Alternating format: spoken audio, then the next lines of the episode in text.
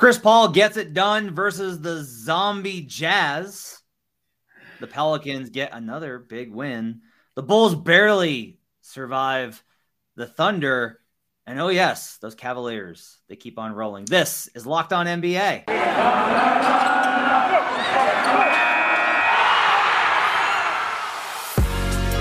You are Locked On NBA, your daily NBA podcast. Part of the Locked On Podcast Network, your team every day. Welcome to Locked On NBA, your daily source for all things NBA on the Locked On Podcast Network. Glad to have you with us, and thanks for making us your first listen each and every day. We're free and we're available on all platforms. My name is Matt Moore. I'm the senior NBA writer for the Action Network and the host of Locked On Nuggets. He's David Ramil, host of Locked On Heat. You can find him on Twitter at dramil13. David, we did not have 15 games on the slate, unlike last week. We had a nice, a, a, a, sensible meal for us to devour tonight, but some good games on the slate, headlined by what should have been a heavyweight matchup between the Jazz and the Suns. Instead, no Donovan Mitchell, no Rudy Gobert, no Mike Conley, no Royce O'Neale, no John Stockton, no Karl Malone, no Andre Kirilenko uh, no Carlos Boozer. Nobody, everybody was out for the Jazz. And yet, what was left of the Jazz, very impressively, made a game of this and we're actually leading in the second half of this game. Yeah, uh, impressive run there. They started Hassan Whiteside. He had an okay game, but Jordan Clarkson actually started and had 22 points for them. Looking a little inefficient shooting for him, but he was their leading scorer. They just had some nice contributions all over, and they were able to chip in, keep Phoenix from uh, doing what they wanted to do comfortably in that second half, but eventually they wound, uh, found a way to pull away from the Jazz, or what was left of the Utah Jazz anyway. So CP3 goes for 27 points, hmm. nine mm. rebounds, 14 assists with a steal on 10 of 17 shooting. I gotta be honest with you. You you put yep. those numbers up and you're like, if you tell me Mitchell and Gobert and O'Neale and Conley and Bogdanovich, they're all out. All the starters are out. Yeah. And the Suns get tw- that kind of a stat line from CP3. I would think it was a blowout. I, to be honest with you, like I'm not entirely. I, the one thing I can say is just the rest of the Suns were really off. Like outside of Cam Johnson, Devin yeah. Booker had a really rough night shooting the basketball. Yeah, still finished with 33 points, but only three of 13 from three point range. So that long range shot was not connecting there. Uh, Bismack Biyombo, as we talked about last week, though, uh, he continues to have an impressive run with the Phoenix Suns. Finished with 16 points on seven of 10 shooting. Uh, Paul spoke about it after the game, how he was able to incorporate Biz into the rotation there. Just said, you know, just dive hard, play well. I'll get you the ball. I will find you and make things happen. Certainly that was the case tonight when Biyombo had a really strong showing to help them kind of pull away. And look, he was a difference maker there. They needed all 16 of those points because during those crucial stretches when they weren't able to just pull push uh, pull away from the Jazz, uh, it was Biyombo who helped kind of keep them afloat. Jared Butler, rookie for the Jazz. He, he's hmm. gonna be good. Like there, he was he was pretty hyped coming into the draft class as like a sleeper candidate. I thought he was very good tonight.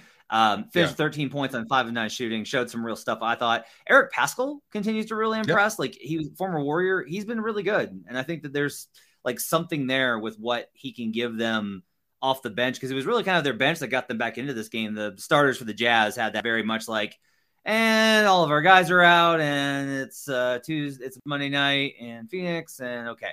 Um, but this, I, I thought the bench played with a lot of hustle and a lot of heart.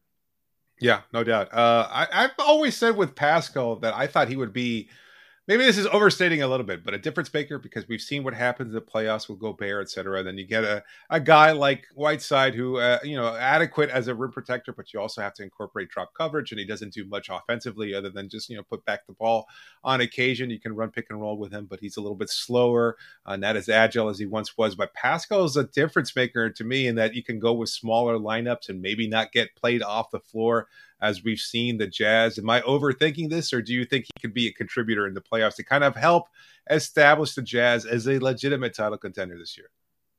I mean, I think they need as many options as they can get to. I think that this has been like to me is the big missing piece is that they have a system that works so well, mm-hmm. and they want to rely on the system that's got them there. They want to dance with the one that brung them, sure. so to speak.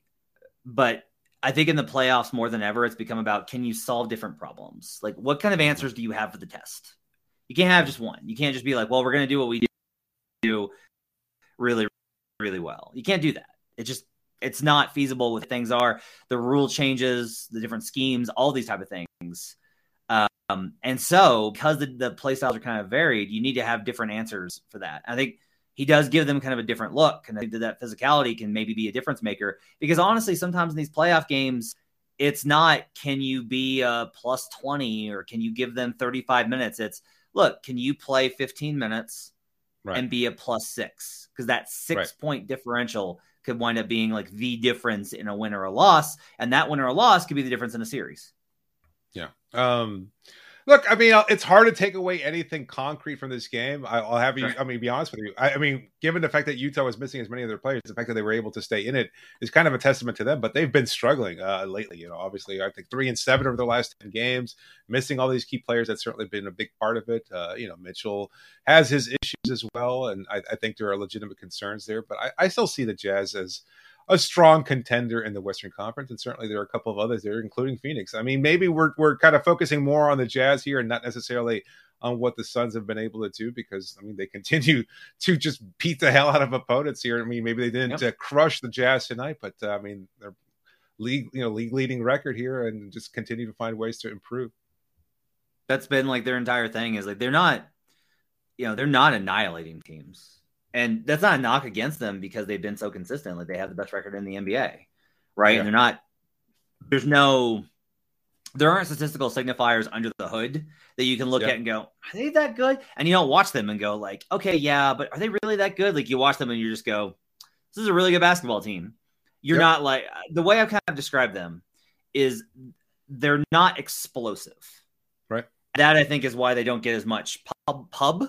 Right? Yep. But I think that that's it's a, I think it's an asset really in that they don't need those big runs. Now, like right. they have two, they have 22 double digit wins this season, so it's not like they haven't blown teams out. They've won by double digits yeah. 22 times. Um, but I do think that on some level they are less explosive than maybe you know at their very peak what the Bucks look like or the Warriors in particular sure. when they actually look good. Yeah. Um, they don't look as explosive, but they just keep hitting you. And like tonight's a good example of this. It, it, was a letdown spot, right? Like none of the Jazz are playing. It's a letdown spot. Those guys look across the, across and, are, and I always talk about this about how when all of the guys are missing, there's like a, there's a psychological yeah. edge in that the team relaxes. And I've also from talking to players, they've told me that they're like, well, to be honest with you, I didn't know how to guard them because they're not on the front page of the scouting report. Like right. most guys, even like the, the good defenders are only going to look at like one or two pages on the scouting report. It's all you have time for. Right. And right. so like you get down to Trent Forrest and you're like, I don't know. I haven't seen this kid play before. And so you get completely caught off guard. But um, well, either way, you know, you, you, oh, you had an interesting tweet earlier this week. I just remembered that uh, you said that maybe we could see the possibility of the last two NBA Finals losers in the finals this year, uh, meaning the Suns and of course the team that I cover, the Miami Heat. Uh, do you see any kind of parallels there? Because even as you're talking about the fact that they're not blowing out teams, I saw that happen with Miami just last night when they took on the Los Angeles Lakers at home. and They were blowing them out, and then surely enough, they took their foot off their gas a little bit, kind of what the Suns did tonight too. Uh, you know, and and and the Lakers were able to creep back in there. Of course, it helps when they have that LeBron guy on that roster, but uh, I think Miami certainly shows a lot of the same. It's not a surprise, right? Given that James Jones has built that team, and you've got a guy like Kyle Lowry, you've got a guy like, uh, you know, uh, Chris Paul. Obviously, you've got Devin Booker, you've got Tyler Herro, who patterned his game after Booker, et cetera. I mean, there's some parallels there. Why is it that you think that they could be representing the respective conferences in the finals? I think in the East, um, as great as Milwaukee is, I still look at the Heat and I go, even after last year, right? Yeah. And I go, okay, they've kind of started to realize that Duncan might not be what's the word playable. And so if Duncan's not like the guy, then right. and they got Max Strus and he's playing really well.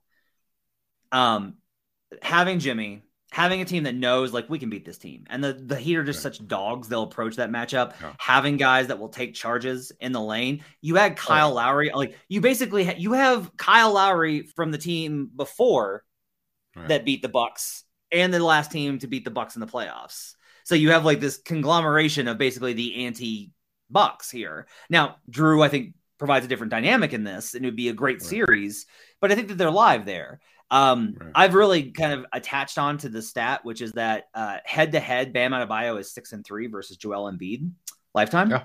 And yeah. to me, there's something to that. Now, it's not that Bam. It's not like if you look at the numbers, it's like Bam, it's like Embiid has like 27 and 14 and just like dominant. Like it's Embiid, right? Right, but some of the efficiency is like a little bit lower. Um, and with how Jimmy knows how to play him, I think that, that matters. So there's like all of these little things, and then you look at Brooklyn, and I just don't believe in their front court. I just don't. Right. I just think the Bam Adebayo, right. if he if he if he if he chooses to assert himself, could be really dominant in that series. And so I think they're live. And then the Western Conference, look, Steph's a mess right now. Like the video today right. came out about his shooting is just like, oh no, what is going on? Draymond's right. got a back issue. That's frightening. And then yeah. the rest of the West, like I don't think that anybody else in the Western Conference is in the Suns class. Not the Jazz, not the Nuggets, nobody. Like there's nobody that's in the Suns class. Maybe somebody can get there, but to me, the Suns need to be the favorite to win the West. They're not. They should be. And right. I think the Heat are live. I, I, could see those two teams getting the right series of matchups uh, and reaching the finals. No, I have to agree 100% there. That's a, an interesting analysis there. And I'm just, uh, you know, just curious because I do see some of the similarities in, in, the terms of how they play opponents and everything else. And, you know, they play defense pretty well, et cetera. So, I mean, it's a, it would be a, I think, a very interesting and great matchup, not just because I cover the Heat. but especially because I cover the.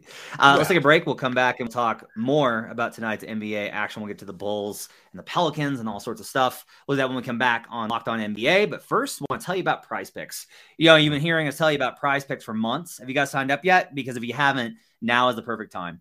For a limited time, PrizePicks has an exclusive no-brainer of an offer for all of our users. Users get $50 for free if a player in your first PrizePicks entry scores a single point. But you got to use code NBA. That's right. This is an exclusive offer available to Locked On fans only who use code NBA.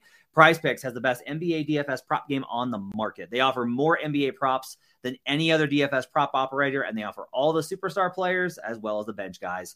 PrizePicks offers any prop that you can think of from points, assists, rebounds, threes made, anything. You pick two to five players and over under on their projections, and you can win up to 10 times on an entry, and it's just you versus the projected numbers. Go to prizepicks.com today or go to your app store and download the app. All users that deposit and use our code NBA will get $50 free if your first prize picks entry scores a single point. PrizePicks is daily fantasy made easy. We'll be right back on Locked On NBA.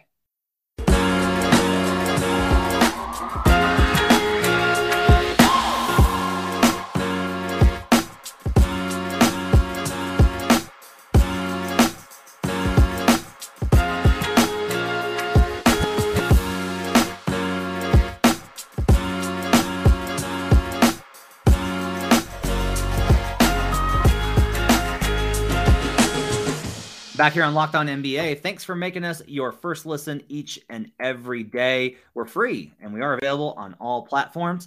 The NBA trade deadline is Thursday, February 10th mm-hmm. at 3 p.m. Eastern, and it's going to be busy. Locked On NBA will be covering it live from 2 p.m. to 4 p.m. Join Kim Becker, John Karalis, Locked On Fantasy Basketball host Josh Lloyd, and NBA veteran Antonio Daniels, and get analysis from on every blockbuster move. Subscribe to Locked On NBA YouTube and turn your notifications on so you can know when they go live. Back here with David Ramil breaking down Monday night's action in the NBA. Uh, why don't we go out to Oklahoma City, David? And we'll check in with Bulls and the Thunder. I did not catch this one. Uh, I'm not yeah. surprised that the Thunder hung in here, but tell me how it is that the Bulls managed to escape with a win given how banged up they are. Well, I mean, one night after losing to the Orlando Magic, the Bulls were back at it. No DeMar DeRozan, no Lonzo Ball, of course, no Alex Caruso. And while the Bulls and Nikola Vucevic were struggling, they still managed to build a 10 point lead at the half. I thought this would be an easy win for them, but as you pointed out, they just wouldn't give up. But you know what? In the third quarter, Vooch actually turned into the two-time All-Star that everybody expected him to be. He was phenomenal, passing to the right guys, finding open cutters, finding guys out in the perimeter, hitting shots for the perimeter himself. He was a huge difference maker in the third quarter, and the Bulls wind up pulling away to a 28-point lead. I thought this game was over. No, not so fast. Of course, the Thunder hung in there, kept getting big plays. The Bulls absolutely fell apart there. Just couldn't seem to get anything going. Zach LaVine had entered the uh, locker room with a cut above his eyes, wound up returning later on with stitches. He couldn't hit a shot down to stretch either. And the Thunder just kept, you know, chipping away slowly but surely, getting buckets from Lu Dort, Kenrich Williams, uh, everybody. Josh Giddey wound up hitting a shot with about seven seconds left to cut the lead to one. It was that close down in the stretch. And then finally, the Bulls were able to pull away. They got a free throw down the stretch there to get that one point win. That's all they needed, and it's uh, it was just enough. I I don't look. It was I, I looked at this game and I was thinking to myself in that first half as Vucevic was struggling. I was like, man, he just can't seem to pull it together there. And then, of course, he completely flips the script on me, and I'm, I'm seeing him turn into the player that everybody wanted him to be when they acquired him, when they traded away that huge package to Orlando last year in order to get this version of the player. Of course, that's been so inconsistent, and it didn't matter anyway. And then from the flip side of that, I'm thinking to myself about watching the Thunders, like they can't possibly get anything out of this. You know, I know they're tanking, etc. I know they're not necessarily invested in winning the season, but how can you get a lesson out of a game where you're losing by almost 30 points? And then, sure enough, they wound up coming back and chipping away and just doing all the right things, making the right plays at the right time, and showing real progress there for a young team that might not be building towards anything right now, but is slowly building towards something down in the future anyway. So it was a an eye opener of a game for me because again, Vucevic had a, huge game, and the Thunder showed real pluck. I mean, that's just who they've been all season long. They just keep finding ways to challenge teams and not necessarily finding a way to beat them. So it was a good game, much better game than I expected to. OKC is not nearly as far away, I think, as probably the casual fan would think. Um, I think yeah. their whole approach is they're they're being patient and trying to wait as long as possible so they can get the right superstar to add around them. With Shai, Josh Giddey, Lu Dort, if they get basically if, if at any point Sam Presti was like, all right, you know what, let's try and win some games. Uh, let's right. add some shooting. And they did that, like they would they would be pretty competitive because – from a top down, you watch the Thunder and you do not like, unlike a lot of teams that for long stretches, you do not watch the Thunder and go, these guys don't know what they're doing. But they have no clue. Like they're just lost and just like going through the motions. Like they're organized. And that's, I think, a positive thing. You talked about Vooch there. Um, I his he's had such a rough season. Just oh god. I and I honestly think that a lot of it was the COVID because he had a bout with it. He was struggling before he was diagnosed positive.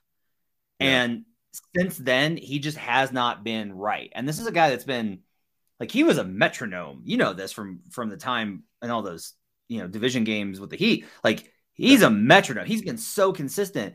And for him to be this far off, like I have to think that there's something going on. And Bulls fans have been really frustrated with him. So maybe this is a turning point for him having to put the team on his shoulders on, instead of being, you know, the third or fourth wheel on, on the team. Yeah, I wish I had the tweet right now about Jason Patt, who does a great job covering the Bulls. Had an amazing statistic about uh, Vooch and wins versus Vooch and losses, boy, that is a huge discrepancy. I think he's shooting something like 23. Oh, here it is. He's at 46% shooting overall and wins 38% from three and losses just 38% from the field and 23% Oof. from three. That is a huge drop off. This is that yeah. this is they're they're living and dying by what Vooch can contribute on a nightly basis. And so that's kind of tricky. And now that you know you've got DeMar, look, he was out for rest. LaVine is LaVine. Uh, you know, you're, you're missing some key parts there in Caruso and Ball. I think they'll be fine, but you know the East is awfully competitive at the top there, and I think for the team like a team like the Bulls in particular, they're they need home court advantage a lot more than I think the other three teams that are competing in them in Miami, Milwaukee, and Brooklyn. At least that's just my take on it. So it's tough to say that the you know, the Vooch is going to be a central figure in their quest for a title or even a deep playoff run, but it kind of seems that that's the case. In New Orleans, Pelicans got mm. another win. This team is surprisingly not bad. That's the best way I can put it about it. Like the Pelicans are five and five in their last 10. They've been on a, a roll when they're fully healthy. Their yeah. starting lineup is actually really pretty good. Uh, they're just two games back of the Blazers for the 10th spot in the Western Conference and a play-in spot. Like it's not out of the realm of possibility that the Pelicans can make a run to the play in, and that's before factoring in the the I don't know what I, I, don't know if it's a slim possibility. Well, it's definitely not slim. Uh, I'll say that. But whatever possibility there is of Zion coming back, you know, I, I think uh, they're absolutely live. They got they get another win tonight. Um, this this Pacers team was it's bad. Uh, a lot of injuries, yeah. lot lot of yep. injuries for this team. When you look at, yeah. at what, who they had on the floor tonight, like Chris Duarte was trying to carry them, and and even he didn't play like all that much. Like their pick and roll coverage was very very sloppy. My big takeaways yeah. from this game are are largely that um, Herb Jones is awesome. He's good. Just yeah, he's good. Awesome. He made so many plays tonight. Like he got an offensive rebound and then had a wraparound pass to Devonte Graham in the corner for a three pointer. Uh, he has this, he had a couple of incredible box outs on Goga. Like he just he just does those guys that you can watch and say they make winning plays, and that's such like a cliche yeah. thing. And what it is is that Jones makes makes those plays where he doesn't have to be like what an incredible shot. It's stuff that if you watch a lot of basketball, you know that those things help that's what he does. He's so good defensively. He's so good at like he's efficient. I, I was really wowed by Herb Jones tonight. No, no. I mean, and you need those guys, right? I mean, every every year when a team makes a deep run in the playoffs, it's always about one of those players that kind of finds a way to stand out. Yeah, you need your superstars to come up big, and maybe that's the problem with New Orleans right now is that they don't have that superstar because they were banking on Zion to be that player, and you know Brandon Ingram was out tonight. But a guy like Herb Jones can certainly find a way to contribute, and that's why they've been so good lately. They're getting just steady contributions from guys like him, Jonas Valanciunas, Devonte Graham, as you mentioned before. He had a big game, twenty five points, eight of fourteen from the field, five of nine from three point range. So a great night for him. It's good to have those guys. They're building towards something. I'm just, I mean, are, are they? What's the end goal here? Because we keep hearing hmm.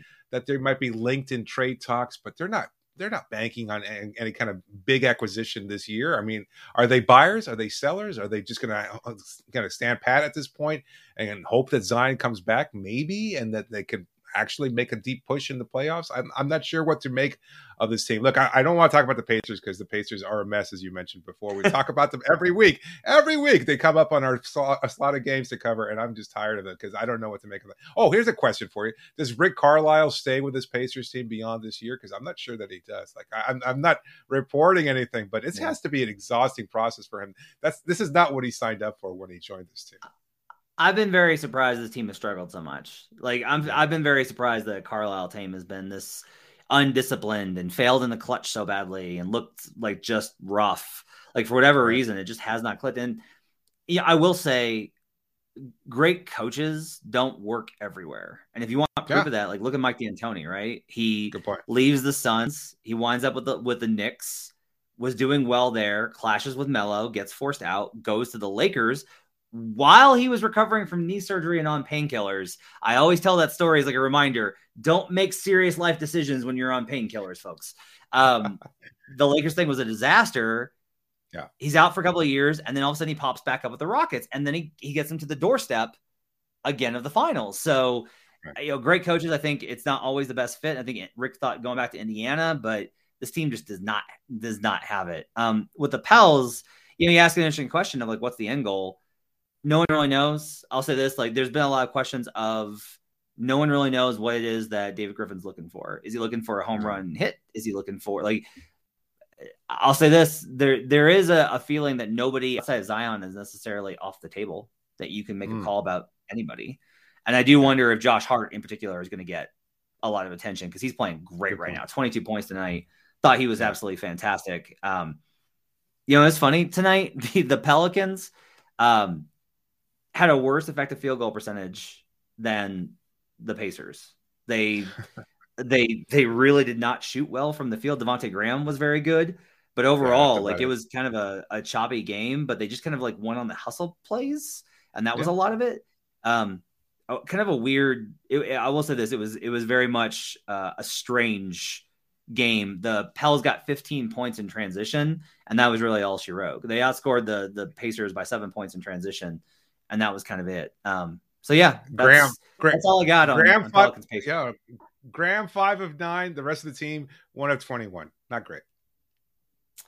Not great shooting, but I will say, like I, even though they were shooting terribly, I still felt like Jonas Valanciunas was very good in this game. Yeah, uh, they're not a bad team. They're just not. They're not a bad like. I'll, I'll say right now, like I feel I, I, enjoy watching them a lot more than I do the Kings right now because the Kings are so frustrating in terms of being the sure. Kings. The Pelicans don't feel like that. They're not like a constant letdown when they're healthy. Not a bad team there in New Orleans. Let's take a break. We'll come back and we'll talk about the Knicks and the Cavaliers and wrap up here on Locked On NBA. But first, I do want to tell you about BetOnline. Bet Online would like to wish you a happy new betting year as we continue our march to the playoffs and beyond. BetOnline remains the number one spot for all the best sports wagering action for 2022. It's a new year, a new updated desktop and mobile website to sign up today and receive your 50% welcome bonus on your first deposit. Football, basketball, hockey, boxing, and UFC. Don't wait. Take advantage of the amazing offers available for 2022. I just want to note you know, on a, a gambling note that I jumped on the Suns early when I knew that the Jazz were going to rest everybody because Gobert got banged up. I got the Suns minus seven. That closed at Suns minus 12 and a half and I still didn't win. I got five and a half points of closing line value, and the Jazz without everybody covered that game. NBA regular season, David, it's fantastic. BetOnline is the fastest and easiest way to wager on all your favorite sports. BetOnline, where the game starts. We'll be right back on Locked On NBA.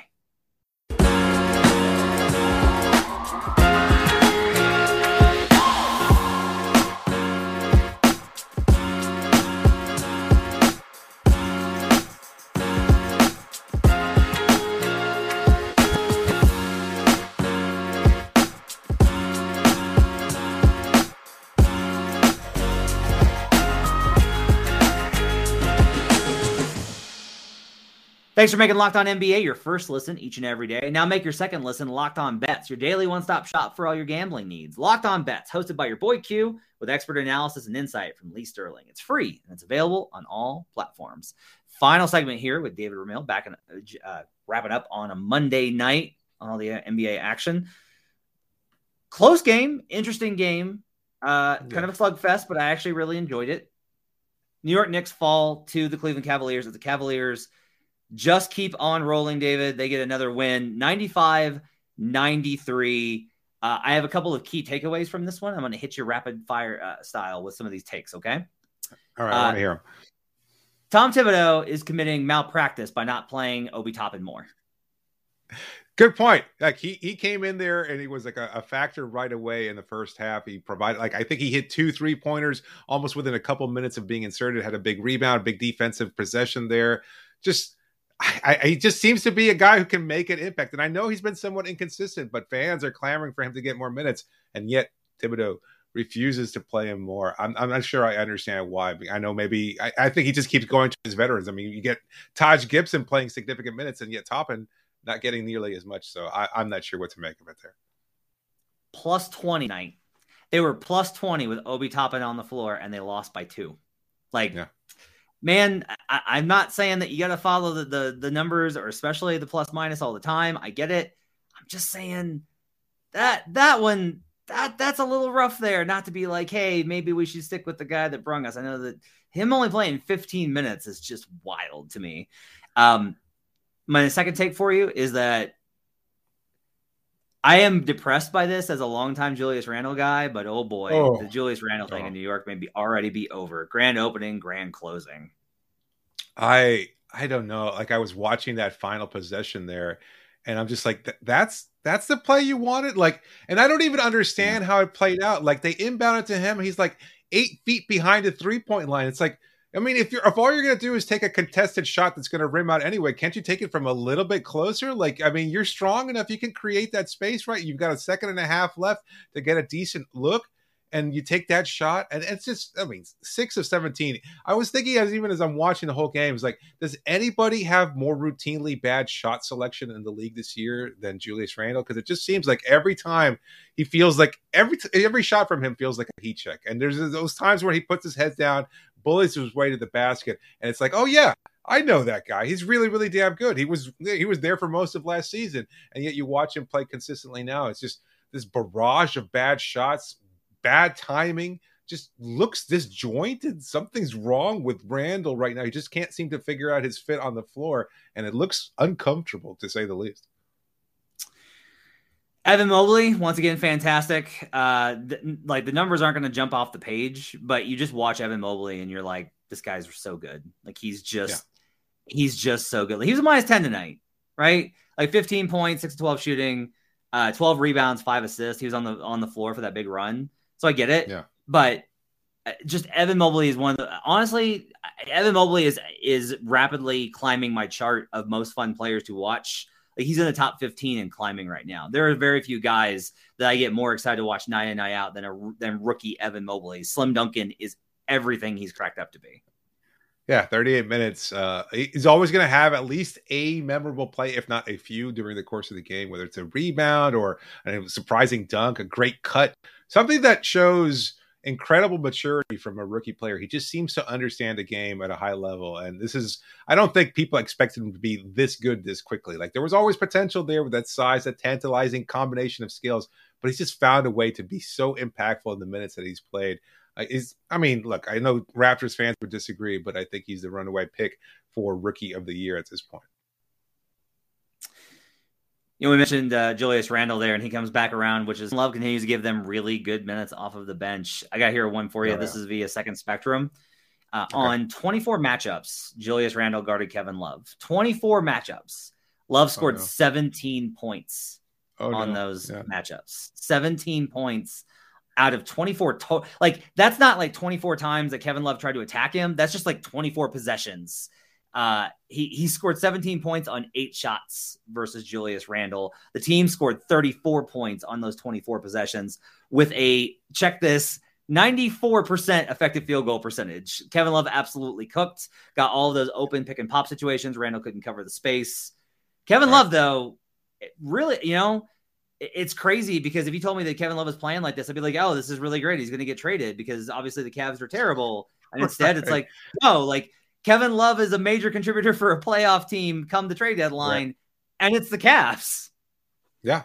Yeah, no, I, I, I, we had this conversation on Locked On Heat because it's just one of those names that's always been linked uh, as a potential fill-in for Miami, a guy who could play great next to Bam as a starter. No, screw that. Leave him as a sixth man. He's been fantastic in that role with his playmaking, with his ability to space the floor. He was cooking tonight, as you said, six of 12 from three point range. And a, big part of that was the fact that Randle just kept giving him all this space, going under on screens, etc. Uh, just great combination with Darius Garland, who wound up having 12 assists there. That's a really nice combo, and it works so well to catch his second teams off guard there. And there just wasn't much of an opportunity there. I mean, as good as the Knicks are defensively, and they have been mostly good all season long, this was not a great matchup for them. Although they wound up holding them to less than 100 points, not enough. They beat them by two. Yeah, the Knicks defense actually wasn't bad tonight, but again, not enough Obi Toppin. Just not enough. Uh, I want to wrap this up with a question for you. We talked about the Bulls and the Cavs tonight, and I was curious yeah. on your perspective, being somebody that covers an Eastern contender, um, as well as kind of I'm the West guy, you're the East guy. Of the two teams, Cavaliers and the Bulls, who do you think is a scarier playoff matchup? Like the Heat will be heavily favored in either of those situations. The Bucks will be heavily favored. The Nets will be heavily favored. The Sixers will be heavily favored versus either of those two teams. But which one do you think is scarier? You got DeRozan and LaVine and all that offense, along with Vucevic and Caruso and Ball, or you got the Cavaliers with Darius Garland, who I think is making. You know, I was like, oh, he can't be. I was talking about All NBA today, and Cavs yeah. fans were like, you should take a look at Darius Garland and compare him to VanVleet, and I did, and was like, oh, oh, like he's actually in that conversation. Um, and Evan Mobley and Jarrett Allen and all these guys. I, I know that it's very unlikely that either of those teams make the conference finals, but of the two teams, the Cavaliers and the Bulls, which is the one that you think probably poses a bigger threat in the East? To me, honestly, I, really do think it's the Cavs, and it's not to knock what the Bulls have been able to do. I, I think it maybe it's an easy argument to say that we know what DeRozan and Vooch have been able to do in the playoffs, which is not much. Uh, you know, a guy like Ball who's never tasted the playoffs, also uh, not necessarily somebody that you can count on to come up big. Caruso provides a nice edge there, but I mean, he's limited in what he does provide.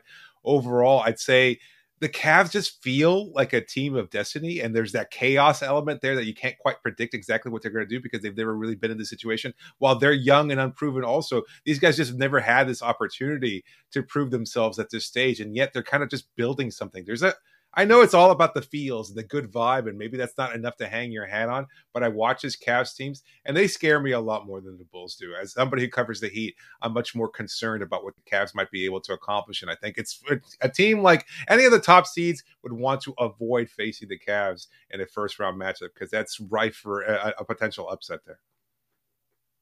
That's going to wrap it up for Locked On NBA. Thanks for joining us and making us a part of your week. Really appreciate it. Make sure to check out the Locked On NBA YouTube channel where you can find all of our great content along with Locked On Now. So many cool things. Check it out, turn notifications on, hit that subscribe button, give us those five star reviews on Spotify or Apple Podcasts. Five stars, five stars. you can follow David on Twitter at DRamel13. I'm on Twitter at HP Basketball. We'll see you guys again next um, Tuesday for the Monday night recap. You can check out the shows all throughout the week here on Locked On NBA. Thanks for joining us. We'll see you guys again next time on Locked On NBA.